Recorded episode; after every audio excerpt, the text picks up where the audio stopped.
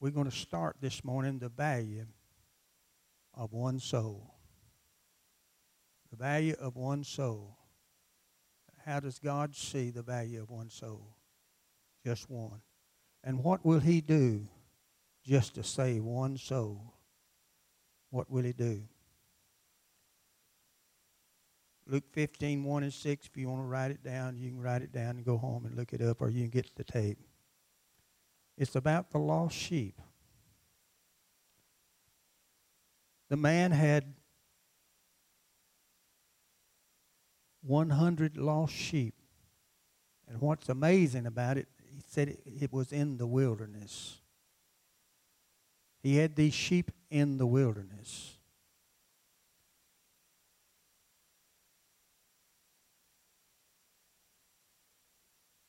And Jesus said, he was speaking to shepherds. When he was with farmers, he spoke about crops. With fishermen, he spoke about fish. Here he speaks about a sheep. I want you to remember that God compares us with sheep. With sheep. We worked with this guy. He had a wreck, went around a curve too fast, run out in the pasture. His truck turned over, and he was telling this story at the break room one morning. And he woke up laying on the ground, and a goat was licking him in the face. And he said, I thought I'd died and gone to heaven. Another guy said, Well, if a goat was licking you, you'd gone to the wrong place, man. Sheep. Now, reason Jesus compared us with sheep Sheep are some of the most dumbest animals on this earth. Now, now don't take offense to that. And what he's a meaning, and we'll go through this in a minute, that no man alive can find his way to God by himself. A sheep cannot find its way back home once he gets lost in the wilderness. He cannot. No way he can find his way back home. Several years ago, they featured it on the national news. I believe it was a dairy farmer in Louisiana that sold some dairy cows to a person in Oklahoma. He transported them up there. A few weeks later, he noticed one of those cows that he had sold in Oklahoma was back in his pasture. It's a mystery how that cow got back. A sheep would never be able to get back. Once they're lost, they're lost forever.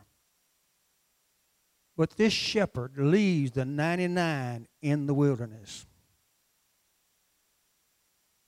and goes after that one sheep.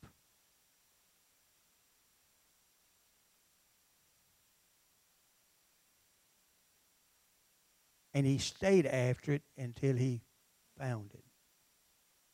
I want to share with us today God wants us to stay after people we're praying for until they're found till they're found. He gathers it up, puts it on his shoulder, and carries it back and said, Y'all come and rejoice with me. I found the sheep that was lost. No man ever comes to God except he's drawn by the Spirit. You, you can't name one person ever come to God unless they was drawn by the Spirit. He draws people. Jesus said, Upon this rock I will build my church, and the gates of hell shall not prevail against it. If I be lifted up, I will draw all men to myself.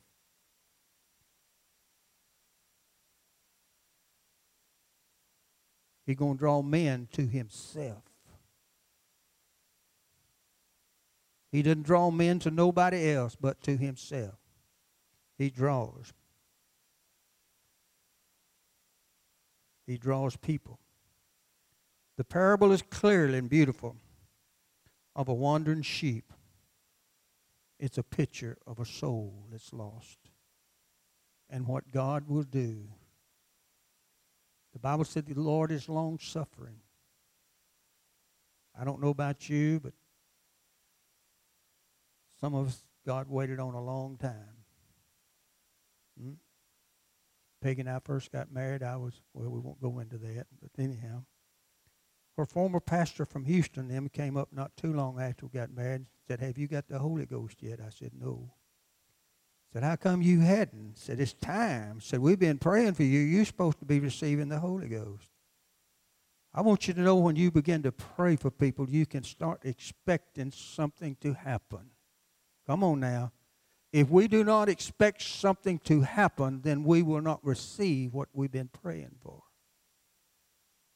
Expect it to happen. Speak like you expect it to happen. Jesus said, I say unto you likewise, there will be more joy in heaven over a sinner who repents than over 99 just persons who need no repentance. Luke 15 and 7. There's joy in heaven. There's rejoicing among the angels. And I ask you who that is. There's rejoicing among the angels over one sheep coming home. I want to ask you who is that? One person. That's Jesus Christ rejoicing among the angels that his ministry has been affected and draw that one sheep home. That one sheep home.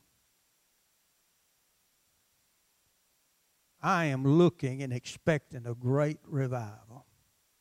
I am. I'm looking. I'm expecting it. I'm expecting a helicopter to land right out there with somebody on it that's incurable. But God can cure anything if we expect it. They tell us that a person never, rarely, ever rise above their verbal confession. Hebrews tells us that. You must have a verbal confession of what you expected God to do. You got to speak it out. So Jesus said, For the Son of Man has come for one purpose only. The only reason he came is to seek and what? To save me. How many believe he came to seek to do what? To save you. Then he goes away. Then he leaves that responsibility to every member in the church that has a responsibility to do what? To seek and what? And say what? though it is lost. That is the mission and the goal of the church. That's the only mission and goal of the church. First Chronicles chapter 22. God told David, said, You can't build my house, you shed too much blood. Immediately that David didn't get offended. He immediately, verse 1, and chapter 23 said David was very old. But immediately he got up and went to work and gathered an abundance of gold and silver and timber and wrote letters, had thousands of people lined up to help Solomon build the temple. Verse 5 of chapter 22 and said he gathered this while he was in much trouble. And he tells Solomon the house of God must be magnificent and glorious on the inside. We're not building a glorious and magnificent tabernacle. God is building us to be glorious and marvelous. And He's going to do it while we're in trouble. Somebody ought to shout, Amen. We're going to have to get past this trouble business and get into soul winning business. That's what we're here for to win souls, to gather in the lost sheep. Then we have another Jesus in the same setting as he was talking to them. He said this The lost piece of silver. Luke 15, 18. And Jesus' reason he used silver coin was not in mint at that time. Silver was the most ex- precious mint it was in at that time. That was a silver coin. And not only it had engraving on it. They brought a piece of money to Jesus about paying tithes. And Jesus said, Whose insignia is on that? They said, Caesar's. Then he said, Do what? Render to Caesar's. What is Caesar's? What's on your money? In God, what? In other words, it's stamped, engraved in our money. In God we trust. Where did they get that? Where the forefathers get that? They got it from the Bible. That's why we're to give our money to the kingdom of God. Because in God we trust. So he gives this story about them, and she lost it in the house. She lost it in the house. The house is the church. This piece of corn, so precious. And she had ten of them. She lit a light. The light here represents, from Psalms, said the light the lamp of the Lord is a guide to your path.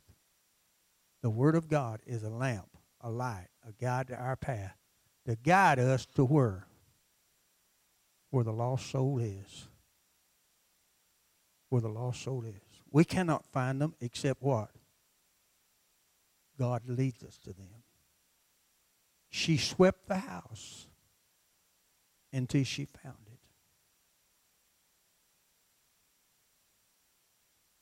Peggy's having some of her tests done in Texarkana the other day, and they put us in these rooms.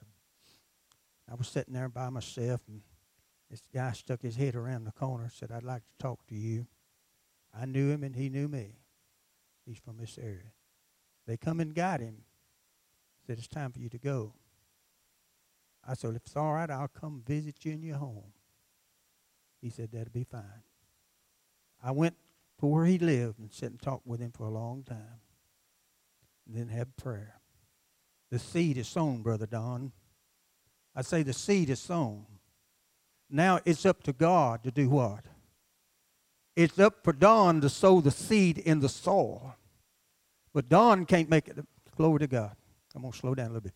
God, Don was on the anointing of prophecy this morning when he said that. It wasn't, wasn't Don Mollum speaking from the flesh. It was anointing of prophecy to us to hear what Brother Don was saying under the anointing. The seed is sown in the soil, and we have no idea when it will come up. That's God's responsibility to raise that seed up. It's God's responsibility to touch this man's life he talked about him and his family going to come to church, but it's God has to draw him. Are you with me?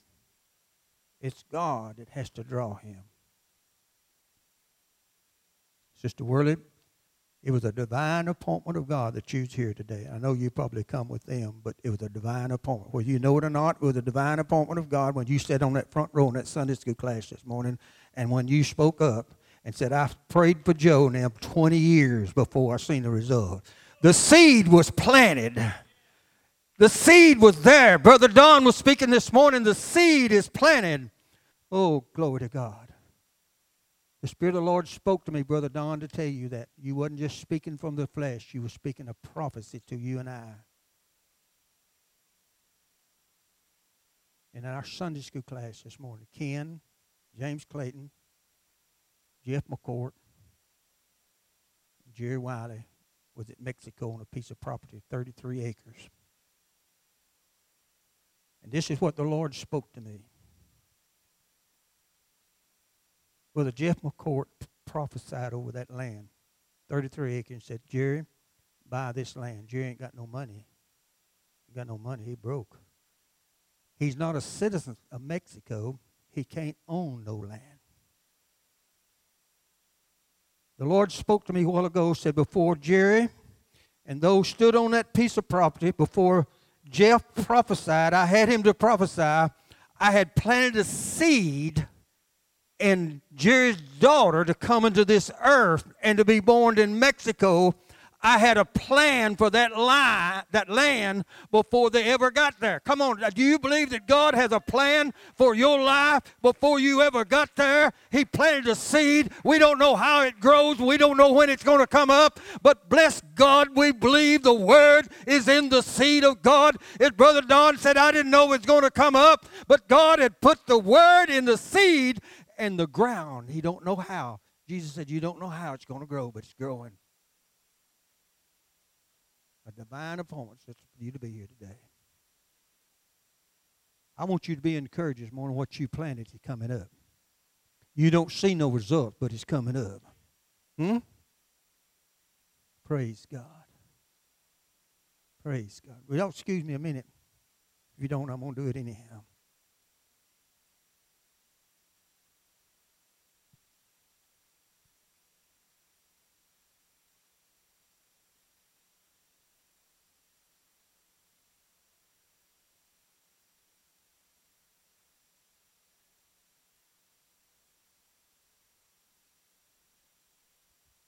I don't know where all of y'all can see that or not. Can y'all see that? You can't be waving it, can you? Someone sent me a magazine the other day, The Glory of Israel. Can you see them flaming horses? How, how, how many can see them? How many you know that the same God that gathered around Elisha with flaming horses of chariot is gathered around your life today Brother Don, they're gathered around your prayers of your teenage grandchildren. I want you to know you need to stop your worrying. God has sent angels, flaming spirits, around your children to guard your children. You can't be there, but you can ask God to send His angels there and guard your children. You say, Well, how do I know He's going to do it? He's not going to do it if you don't expect it to be done. You speak it out, and God says, I'll, I'll receive that. I'll take that word that's been planted, and I'll make it come up. Your children is not in your hands. Your children's in God's hand. In God's hand. Praise God. The woman in this parable is a representation of the church. She lit a lamp, which is the word. She began to sweep until she found it. Jesus is going back to heaven.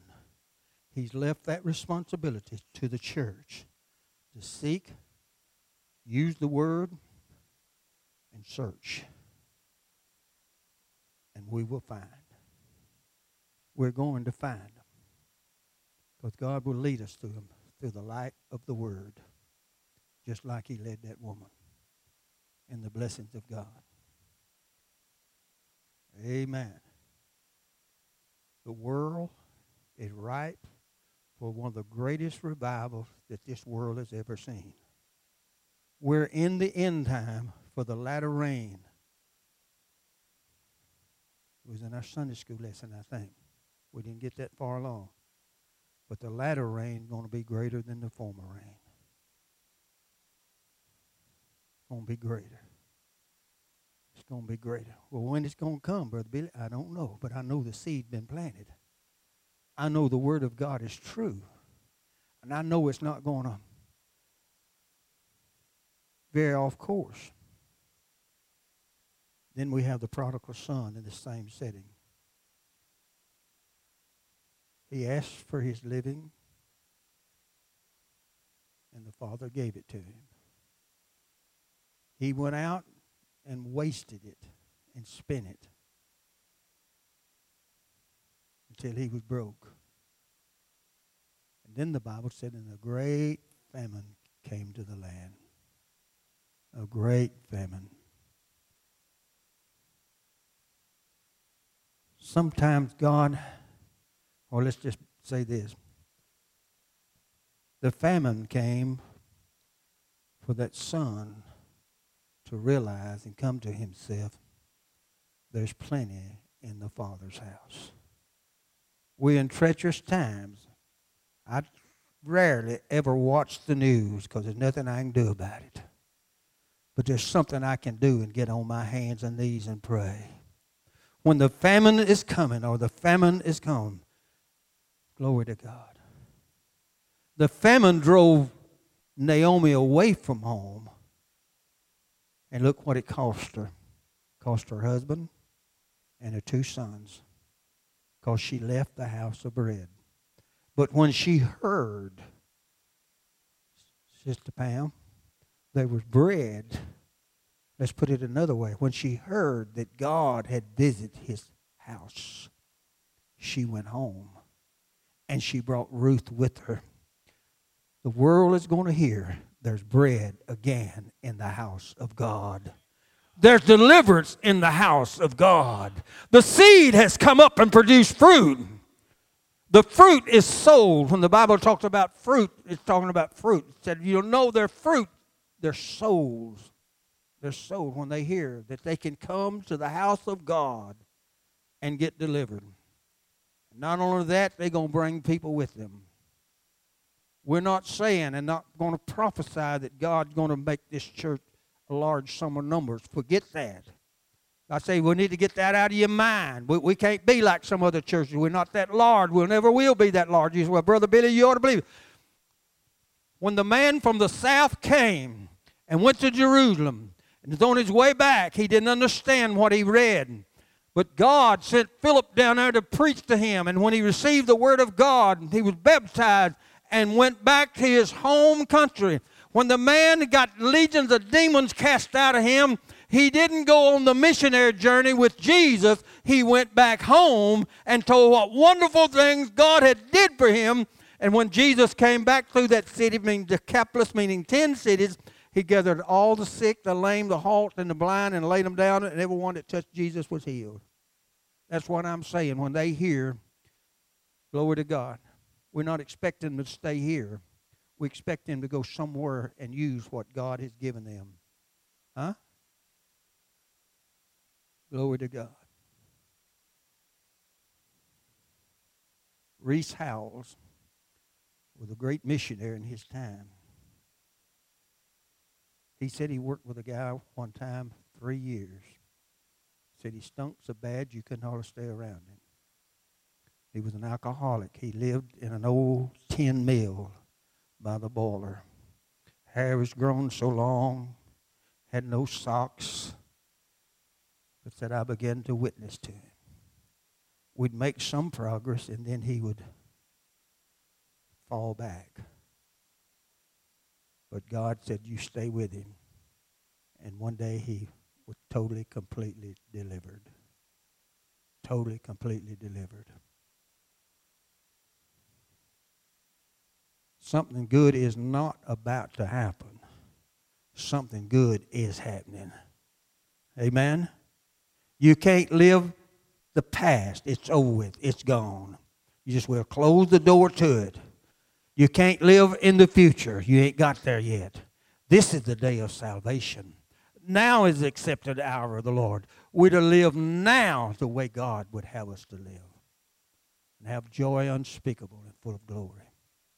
Have the power of God in our lives and blessing the Lord. We're going to ask you to pray. I'm going to just go ahead and quit right here. I'm going to read some scriptures and then we'll jump over here. We're going to read from uh, Matthew 9, 35 and 38. If you would, please. You don't have to turn there. Jesus went about all the cities and villages, teaching in their synagogues and preaching the gospel of the kingdom and healing every sick, every disease among the people. When he saw the multitude, he was moved with compassion because they faint were scattered abroad as sheep not having a shepherd. Then he said unto them, The harvest is truly is plentiful, but the laborers are few. Pray that the Lord, now that's Jesus Christ.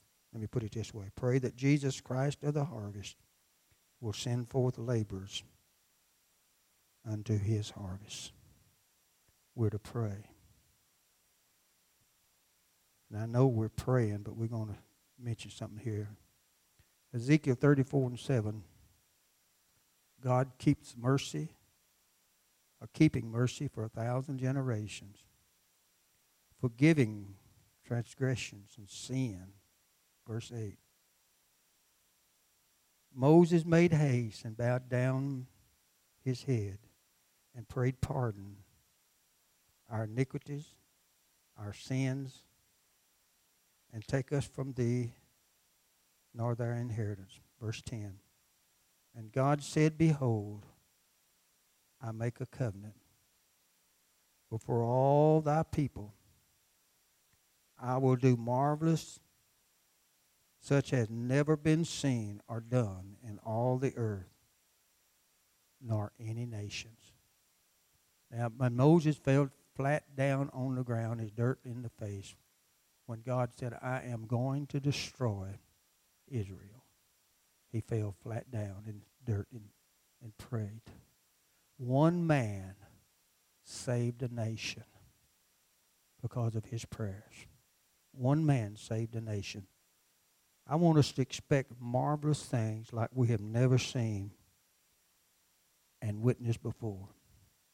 John 4:36 said the fruit of the harvest is people brought to eternal life. Abraham saved a family. Souls are the most important thing to God on this earth. Is a soul. Now we're going to pray before we baptize. And I want you to see what Brother Dallin said this morning. And listen when people are under the anointing. Sometimes they may not know it, but they're prophesying. If we will accept that word in the spirit that is sent, it'll do marvelous things in our lives. The position of prayer. I'm going to read you some things right now, position of prayer. You can pray standing. 1 Kings 18 and 2. Nehemiah 9, 4 and 5. You can pray sitting. Can pray sitting. 1 Chronicles 17 and 6. Luke 10, 13. You can pray kneeling. Ezekiel 9 and 5. Daniel 6 and 10. Acts 20 and 36. You can pray lying in the bed. Psalm 63 and 6. You can pray bowing down to the ground. Exodus 34 and 8. Psalm 95 and 6. You can pray laying on the ground. 1 Timothy 12, 16. And Matthew 26 and 13. You can pray lifting your hands toward heaven. I want to encourage you starting right now for the rest of my life, I'm going to spend some time each day praying for souls. I'm going to be praying for the sheep that's lost, the coin is lost, and the prodigal son is lost. You don't have to get out on your knees and spend hours. You don't need to do that. You can do that, but God is not looking for the position we get in to pray. He's looking for the spirit of prayer. That's why he lists all those things. The spirit of prayer. It's just a word he prayed out of probably a lot of different positions in 20 years. But look what she got. It's the spirit of prayer. Being in the spirit, the just shall live by the spirit and walk by the spirit. It's being in the spirit, expecting something good to happen. Isaiah 45 and 11, he says, Command you my hand. He's talking about souls. I mean, you know, if we seek the kingdom of God first, He'll take care of these other things for us. I'm telling you this, church, I'm influenced by God. If we will set Him first, His first prayer is souls, then He will do things for us while we're doing things for Him. I'm telling you, He'll work day and night for us. He'll, he'll work day and night. Somebody come up to Peggy and I the other day and said, last Sunday said, This is y'all's red letter day. And truly, it was a wonderful day for us. Our daughter and our grandchildren and great grandchildren all being baptized and being anointed and dedicated to God. And the Bible said in Isaiah 62 and 7, don't give him no rest. You can pray driving down the road. Anywhere you are, you can pray in the spirit of prayer. We can send the spirit over yonder. Jesus did and healed a man. Why can't we pray the spirit of prayer? It's just a word I don't imagine Job was always at home when you was praying for him, was he? Okay, so you sent the Spirit over there. You sent the Spirit over there. We, we can send the Spirit. Linda, you can send your Spirit to wherever cave is. You can send the Spirit of prayer wherever alley is. I don't mean to worry you, bother, but I learned this when I first got in the church, got, got in the church. The guy preached about angels. It got a hold of me, and I've never have forgot it. Even if you're with your children, you can't protect them. We have this spirit like a chicken that we think we can protect them from the hawk. But there's only one. That's the flaming chariots of God that's gathered around us and our children. He, he, he gives that example for us to know what, what he will do, what he is doing, the wonderful blessings of God that is upon us. Then Jeremiah 33 and 3 He's talking about prayer. Said, if you pray, said, I will show you great and mighty things which you do not know.